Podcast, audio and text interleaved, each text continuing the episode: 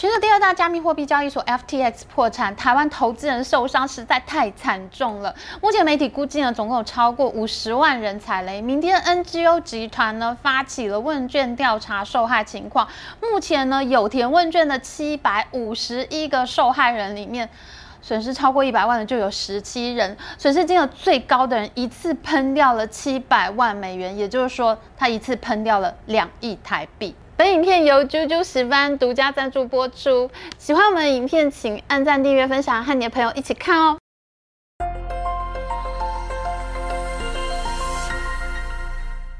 Hello，大家好，我是 Amy。全球现在经济危机重重啊，大家都看哪一种资产会先引发金融风暴？结果，英镑没倒，韩圜日元没倒，瑞士信贷还没倒，中国房地产危机也还没爆发。结果，加密货币的第二大交易所 FTX 先倒了，而且这场倒闭呢，一开始就是币圈老大币安交易所的赵长鹏，他要教训急起直追的币圈老二卷发哥 SBF，两人激烈扭打，没想到竟然在短短六天之内把老二直接打倒了，同时整个全球币圈也快要被搞垮了。最新的消息是，愤怒的投资人不但告了 FTX 交易所，投资人还对曾经代言 FTX 交易所的一系列体育明星呢，都提出了告诉，要求代言明星们连带求偿一百一十亿美元，包括大家热爱的大谷翔平、Tom Brady、Stephen Curry、大阪直美，还有勇士队球团都被投资人提起告诉。年轻人打起架来真的是完全不讲武德耶！我一生气，我谁都咬。十一月二号，一个币圈媒体 CoinDesk 发布了一条新闻，揭露了加密货币救世主 SBF 它的对冲基金 Alameda 这家公司的资产负债表。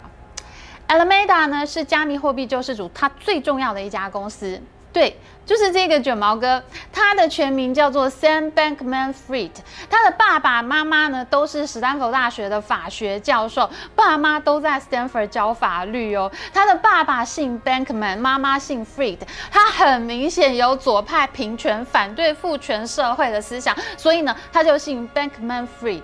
前面是他的爸爸，后面是他的妈妈。不过呢，他的爸爸妈妈现在可能都不想让人家知道他们姓什么了。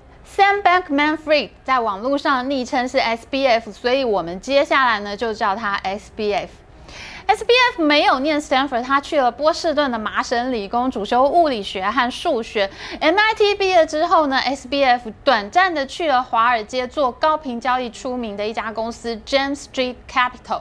他在那里上班，学会了买卖股票之后呢，他就发现玩加密货币才是真正的爽快啊！因为价格起伏很大，所以呢，他就在二零一七年创办了自己的对冲基金，专门买卖加密货币来赚钱。而这家公司呢，也也就是我们刚刚说过，他被披露说资产负债表有问题的这家公司 Alameda Research。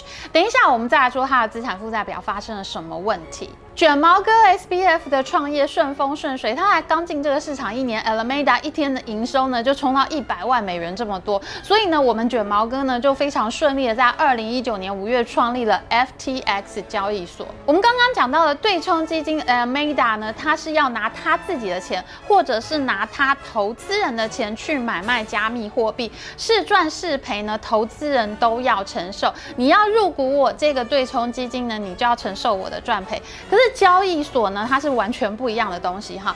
交易所是大家来这边买卖加密货币，我的币还是我的币，你只是提供我一个交易平台而已。我的币等我要用的时候，我还要提出来的。那这就是 FTX 和 Alameda 的差别。Alameda 呢，它是拿投资人的钱进场去炒币的，但是 FTX 不是，它只是一个平台。然而后来故事的发展完全的走中了。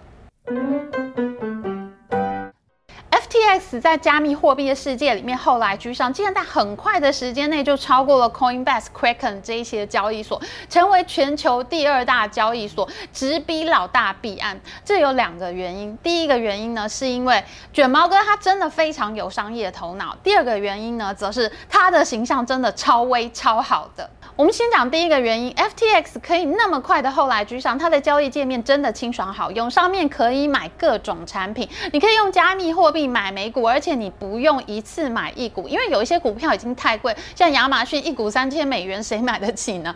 所以 FTX 呢就把股票分割成非常小的单位，你可以只买零点零一股的亚马逊，那就非常适合钱还不多的年轻人来买，大家都买得起亚马逊了嘛。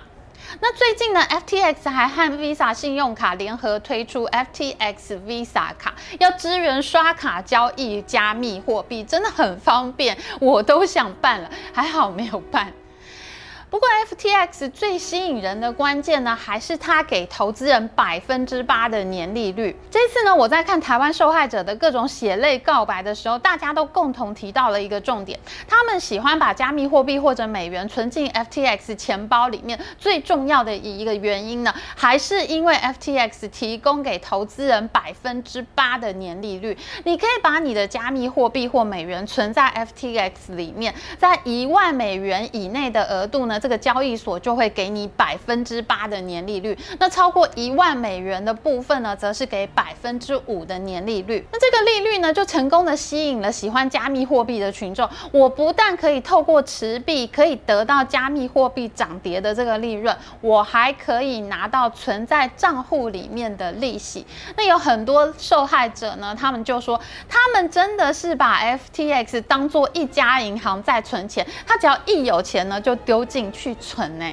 其实我看了这些访问呢，还觉得蛮心痛的，因为台股呢就有一大堆公司的殖利率都有超过百分之八啊，像台塑、南亚、中钢啊，还有一大堆金融股都超过百分之八。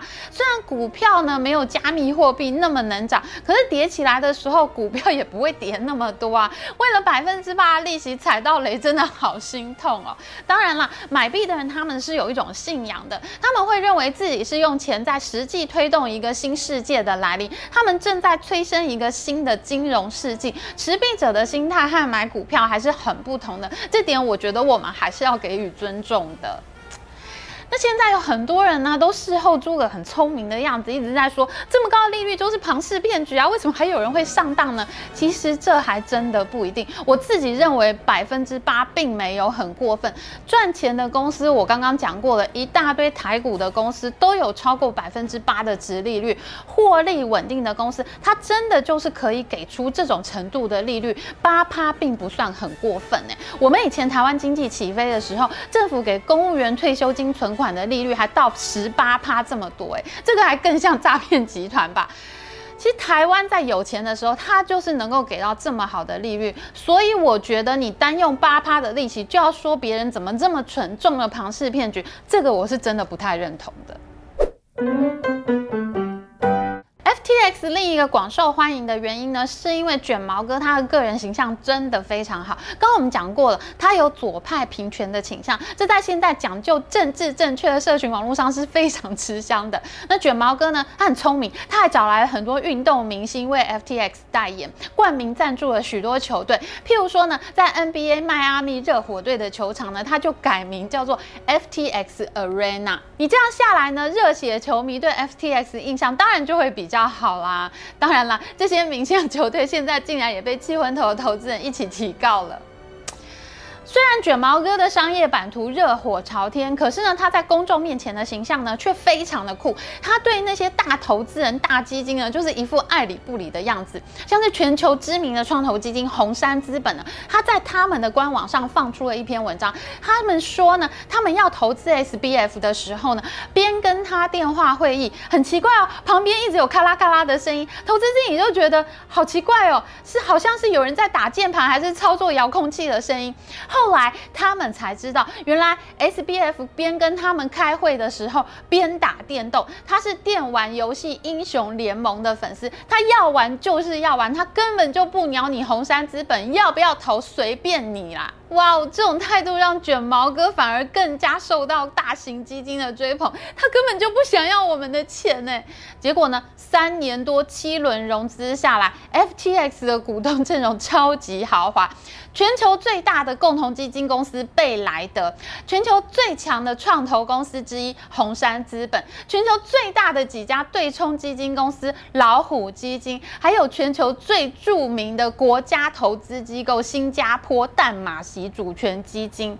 其实这各个不同类型的基金呢，他们有不同的报酬率要求，也有不同的风险承受能力。可是呢，他们竟然都同时看上了 FTX，就连加拿大的。安大略教师退休基金也来投资他们，我靠，这我真的看不懂。退休基金，你不是诉求要追求安全稳定的报酬吗？你是为什么要来投资那么波动这么大的加密货币交易所呢？这一次的踩雷阵容真的是豪华到非常少见。我做财经新闻做这么久，也没有见到过这么 fancy 的 portfolio。踩雷大军来自四面八方，真的是 应有尽有哎。卷毛哥在接受媒体访问的时候呢，他说他自己呢是有效的利他主义者。他们这一派人呢，就是主张要务实的做一些事情，让世界发生正面的变化。所以呢，他非常努力的赚钱，而且呢，也非常努力的把钱捐出去给别人。像是我们刚刚才过去的美国期中选举呢，卷毛哥就是民主党的第二大金主哦，他捐出了接近四千万美元，这么多。二零二零年。年拜登总统竞选的时候呢，卷毛哥其实也捐给他五百二十万美元，而且呢，他还说他希望能够在二零二四年的美国总统大选的时候，一次捐十亿美元给民主党。哎，妈呀，这下子民主党真的很尴尬，而且他们未来的金主也没了，也非常的伤心呐、所以你看呢？卷毛哥他的形象这么好，这么酷，他对全球商业社会的影响力当然是非同凡响的。他在币圈面临风暴的时候呢，分别向一家叫做 BlackFi 的公司呢出借了四亿美元的纾困贷款，还有买了人家二点四亿美元的收购选择权。而且呢，他还向一家叫做 Voyager Digital 的公司呢出借了两亿美元和一点五万颗比特币，这么多，他就被奉为是加密货货币的救世主了。在二零二零年的时候呢，Forbes 富比士杂志呢把它列入 Thirty Under Thirty 三十岁以下最有影响力的三十个人，这是富比士杂志非常有名的一个榜单。新创富豪呢往往都会先上这个榜单。当卷毛哥越来越有钱的时候呢，他在二零二一年的时候，也就是前年，他被富比士杂志还有胡润财富榜的这些有钱人专属的榜单列为是加密货币富豪圈的第二名。他成。成为了币圈第二有钱的男人呐、仅仅排在 Coinbase 交易所的创办人 Brian Armstrong 的后面。当然啦，他的排名呢，也就到这个月为止了。是的，就到这个月为止。十一月二号，币圈媒体 CoinDesk 揭露了 Alameda Research 这家公司的资产负债表。他说呢，这家公司里面有一百四十六亿美元的资产，可是呢，其中有四成都是 FTTB FTTB 是什么呢？就是 FTX 呢这个交易所它自己发行的货币。卷毛哥自己开交易所，当然要发个币啊，听起来真的是顺理成章嘛，对不对？可是谁来买他的币呢？FTX 交易所呢，它会在每次要发行 FTTB 的时候呢，它就叫 Alameda 你先来买，因为先买呢，当然就是最低价买入的人。所以 Alameda 它买进 FTTB 以后呢，它自己再出钱把价格一直往上买买买。因为其实只有我在买，我爱挂几块卖我就挂几块卖，我自己卖自己买，很容易就炒上去了。其实这种手法呢，在币圈是常常见到的，像台湾币圈呢，也曾经有人揭露过。像黄立成他们也都是用这种手法炒币的。然而，就靠着这种手法，FTTB 竟然就变成了账面价值很高的加密货币。FTTB 它在市值最高的时候，也是曾经超过千亿美元市值的哦。然而，事实上，FTTB 呢根本就不是什么热门的加密货币，根本就没什么人在买。我们看这两张图就知道了。这张图呢是 FTTB 的交易情形，那这张图呢是另一个加密货币 Chainlink 的交易情形。你一比较，你就知道 FTTB 呢根本。没有什么交易量，他开这么高的价格，完全就是自己作价出来的。那你自己作价出来以后，你到底要干嘛呢？FTT 币值钱了以后呢，理论上。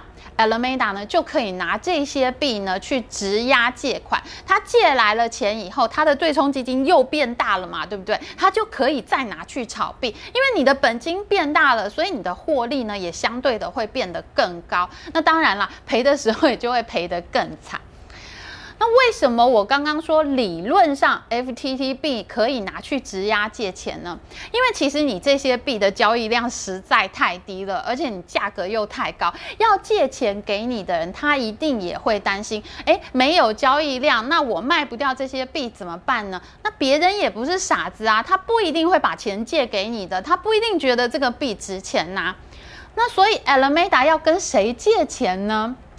他就跑去。跟 FTX 交易所借钱了，这就一定能借到钱了，因为都是我自己的公司啊。所以呢，Elameda 拿了一个实际上并不值钱的币，它价格完全是自己炒出来的，那去跟自己开的交易所借钱。而交易所为什么会有钱呢？因为我们刚刚已经讲过了，有大批热爱八趴利息的币圈人士，他们很喜欢把自己的加密货币就存在 FT 上面收利息，而他们的这些钱就被拿去借给了 Alameda 做对冲基金的本金，拿出去炒币了。卷毛哥为什么要这么做呢？其实我猜，卷毛哥的心里应该是这么想的。他说：“我拿多一点的钱出去炒币，就赚多一点钱回来嘛。我赚了钱，我还会把钱还给大家，那大家都不知道，但是大家呢，其实都获益了，而我就赚了更多的钱。我做这个事情呢，其实都是为了大家好。他们一定是觉得自己一定稳赚不赔，所以呢，就把用户的钱提出去炒币。他们就没有想到，如如果今天他赔钱了，他们要怎么办？那有很多人看到这里都会问啊，咦，我买币的时候不是都会给我一个地址吗？我的币存进去了，或者我跟 FTX 买币的时候，我都会收到一个地址的啊，我还是拥有这个币的，不是吗？我只要把这个地址再贴去别的钱包，我不就可以领出来了吗？这个币应该还是我的吧？其实呢，你会有这个疑问呢，是因为交易所有两种，一种是去中心化，一种是中心化的交易所，而 FTX 呢，就是这种中心化的交易所。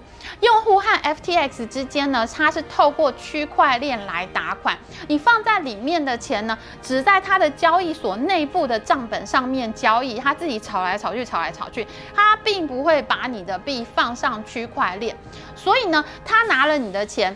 在内部账本上做什么呢？你并不会知道的。那针对大家这样的质疑呢，虽然卷毛哥曾经信誓旦旦的向大家保证，他绝对不会拿用户的钱出去乱花。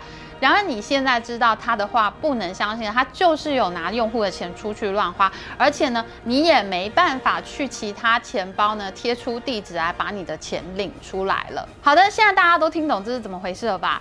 其实我自己根本就没有这么聪明，我哪里懂得什么区块链、什么交易量呢？其实呢，我都是看报道才学会的。我看了什么报道呢？那就是十一月二号，我们刚刚讲过了，CoinDesk 呢，它所揭露的呃，Meta Research 的资产负债表。还有呢，到了十一月四号，有一家叫做 Dirty Bubble 的网站，它刊登了一篇分析文章，叫做 Alameda 会资不抵债吗？这两篇文章刚刚出来的时候，只有币圈少部分人，很小一部分人感到不安，其实并没有造成轩然大波。因为你看两篇报道，你就要死要活要卖掉全部身家，那这还是很罕见的。你也不知道这个报道说的是不是真的啊？真正搞倒 FTX 交易所的，还是接下来币安创办人赵长鹏和卷毛哥的六日战争，非常血腥，还有很多的八卦可以听，真的太精彩了。我们下次再说。喜欢我们的影片，请记得帮我们按赞，还有记得按订阅频道，再开启小铃铛。我们下次再见哦，拜拜。